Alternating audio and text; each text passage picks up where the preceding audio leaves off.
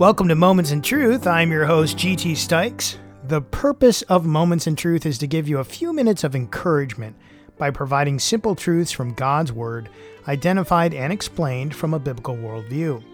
Now, today we are looking at Jesus going into Samaria and sitting for a chat with a woman as she draws water from a well from John chapter 4.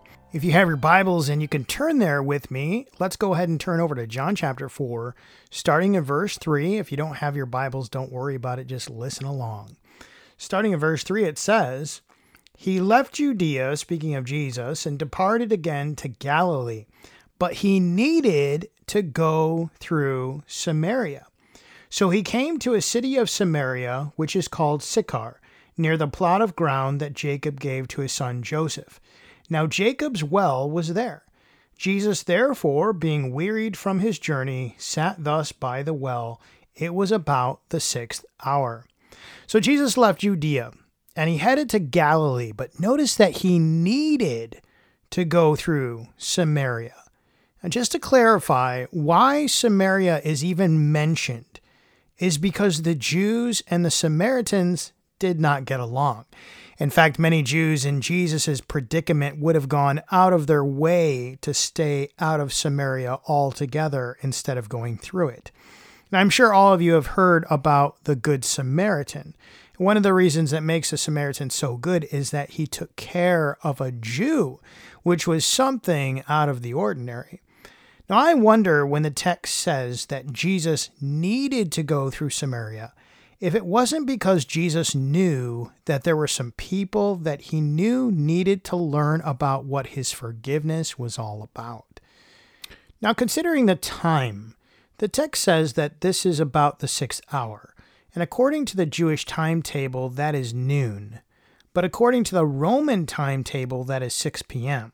Now, we don't know exactly which time it was, but I am more inclined to believe that it was 6 p.m. and not noon.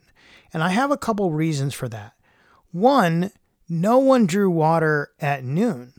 It was too hot to be out carrying the water around.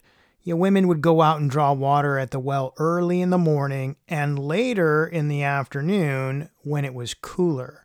And number two, after the woman talks with Jesus, she goes into the city and calls out to the men of the city to come and see Jesus. But typically, if it were noon, the men would be out tending to the flock or be in the fields. Well, look with me at verse 7. A woman of Samaria came to draw water. Jesus said to her, Give me a drink. For his disciples had gone away into the city to buy food. Then the woman of Samaria said to him, How is it that you, being a Jew, ask a drink from me, a Samaritan woman? For Jews have no dealings with Samaritans. Jesus answered and said to her, If you knew the gift of God and who it is who says to you, Give me a drink, you would have asked him, and he would have given you living water. And the woman said to him, Sir, you have nothing to draw with, and the well is deep. Where then do you get that living water? Are you greater than our father Jacob, who gave us the well and drank from it himself as well as his sons and his livestock? Jesus answered and said to her, Whoever drinks of this water will thirst again, but whoever drinks of the water that I shall give him will never thirst. But the water that I shall give him will become in him a fountain of water springing up into everlasting life. And the woman said to him, Sir, give me this water that I may not thirst nor come here to draw. Now, the woman is surprised that Jesus is even talking to her since she has identified him as a Jew. And Jesus identifies that he can give living water. And the woman is surprised because the well is deep. How would Jesus even get water out of the well without a pot or something to get the water out with? But she doesn't understand what Jesus is saying. Jesus responds in verse 13 that whoever drinks of the well water will be thirsty again, but whoever drinks of the water that I give will never thirst again. Now think about this for a moment. Whoever seeks the pleasures of this earth is left wanting.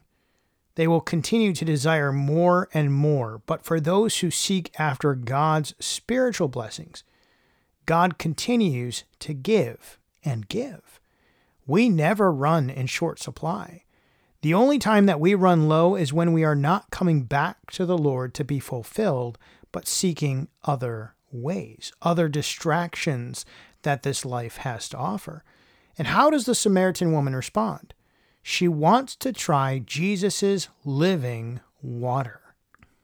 Look with me at verse 16. Jesus said to her, Go, call your husband and come here. And the woman answered and said, I have no husband.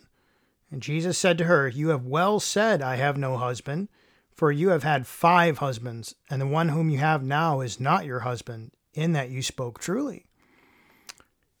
The woman said to him, Sir, I perceive that you are a prophet. Our fathers worshipped on this mountain, and you Jews say that in Jerusalem is the place where you ought to worship. And Jesus identifies that the Samaritan woman has had five husbands, and the man that she is with now is not even her husband. And the woman responds that Jesus must be a prophet. Now, something in particular happens in verse 20. The woman seems to change the subject. Perhaps she is afraid of Jesus potentially being a prophet because what else might he know about her? Or perhaps she is feeling conviction, and to dodge the situation, she switches gears. Now, regardless of the reason, we see her pointing out that the Samaritans worship on the nearby mountain, which was Mount Gerizim, and the Jews worship in Jerusalem. Now, it's important how Jesus responds starting in verse 21. Let's look at that together. Jesus said to her, Woman, believe me, the hour is coming when you will neither on this mountain nor in Jerusalem worship the Father. You worship what you do not know. We know what we worship, for salvation is of the Jews. Now, in the Old Testament, we see that Jerusalem is set as the place to come and worship, the place with temples for worship, and the place where the Jews would gather for their biggest events for worship. However, a time was soon to come when Jesus would die on the cross. And when he does, a whole new covenant begins and man can worship God absolutely anywhere in the whole universe. Now, in verse 22, Jesus says, You worship what you do not know. Now, Jesus is pointing out that the Samaritan worship is the wrong kind of worship. They worship idols and false gods. Now, these are not things that God has ever approved of in worship. Jesus continues and says, Salvation is of the Jews. And this is simply to point out that the Jews have been called on by God to present God's message to the world, and also that Jesus comes from the lineage of the Jews. The Savior of the world comes from a Jewish heritage. Now we know that for sure because both Joseph and Mary were Jews, and Mary comes from the tribe of Judah. All right, Jesus continues in verse 23. Look with me there. Jesus says, But the hour is coming, and now is, when the true worshippers will worship the Father in spirit and truth, for the Father is seeking such to worship him. God is spirit, and those who worship him must worship in spirit and truth. Now, Jesus points out that the time is coming when those who have genuine worship will do so through Jesus because Jesus is the truth of God, and those who worship also do so in spirit. Now, this new form that God has opened to allow the Holy Spirit to come live within all believers and worship through Him. Now, this is the only way that God can be worshiped in spirit and truth. Well, let's finish this event off with verses 25 and 26. The woman said to Jesus, I know that Messiah is coming, who is called Christ. When he comes, he will tell us all things. And Jesus said to her, I who speak to you am he. Now, the Samaritan woman picks up on what Jesus is saying and identifies that she knows that the Messiah is coming. And when he arrives, he will tell us what we need to do. And Jesus responds to her that he is, in point of fact, the Messiah. So, what are our takeaways? Well, I think we have two primary things that we can learn here from the life of Christ. Number one, nothing distracts Jesus from accomplishing God's will and finishing it well. Now, I know we've talked a little bit about this already during this series, but it's so interesting to see that Jesus doesn't care so much what the Jews' philosophies were or what the cultural tendencies were of the day, but he did care greatly about accomplishing God's will. And Jesus doesn't do anything inappropriate to get the job done, but he's also not afraid to go wherever he needs to go to carry the truth forward. And I think that's a great reminder and a great encouragement for us today. God wants us to carry His truth forward. He will support us in that and help us to accomplish His will in sharing His truth with others. We don't need to limit ourselves or stop ourselves because of fear of the unknown, or the fear of what others might think, or even the fear of going through unknown territory. We simply need to trust God and follow Him. Now, how do we put our first item into practice today? Well, don't make your own plans for life without consulting Jesus first. Now, there are many today that include God in their plans. They'll lug him around like their Bible and they set him on the shelf of life and grab for him when they need him.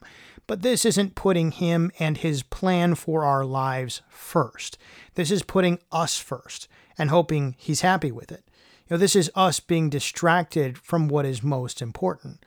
Let me encourage you today if you have been distracted, you can change it all around and put God and His plan for your life first. And number two, we are not limited to our worship and prayer to a particular place or time of the day. You can worship God and you can pray to Him anywhere and at any time. Now, this is a great truth to put into practice. Whether you're laying in bed sick, or whether you're flying in the air, or even when you're driving in the parking lot looking for a parking space, you can pray and reach God and ask Him for anything. Try it today. God promises us in His Word that He hears those in His family and those who desire to become part of His family.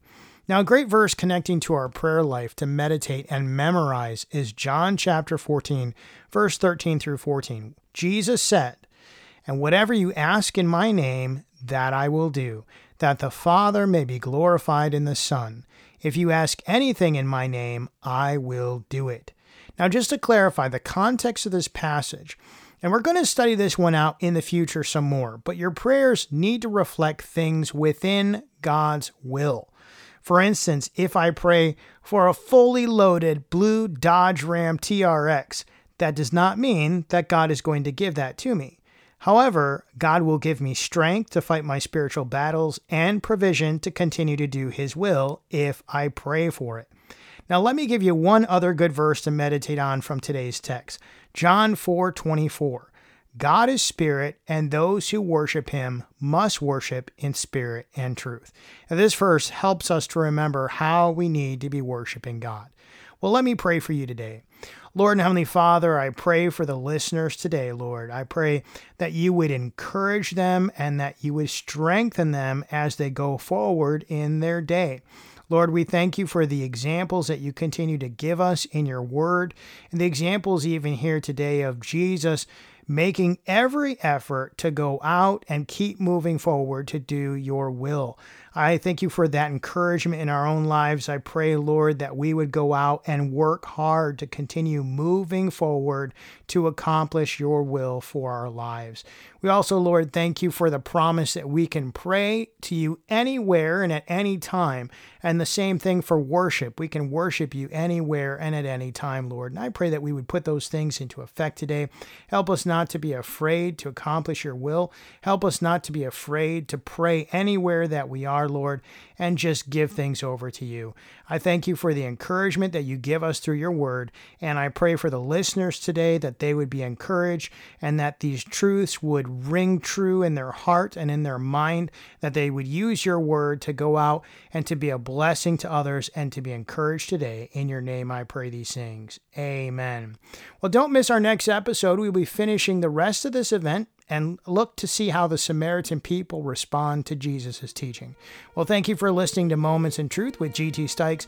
We really appreciate you taking the time to listen to today's podcast.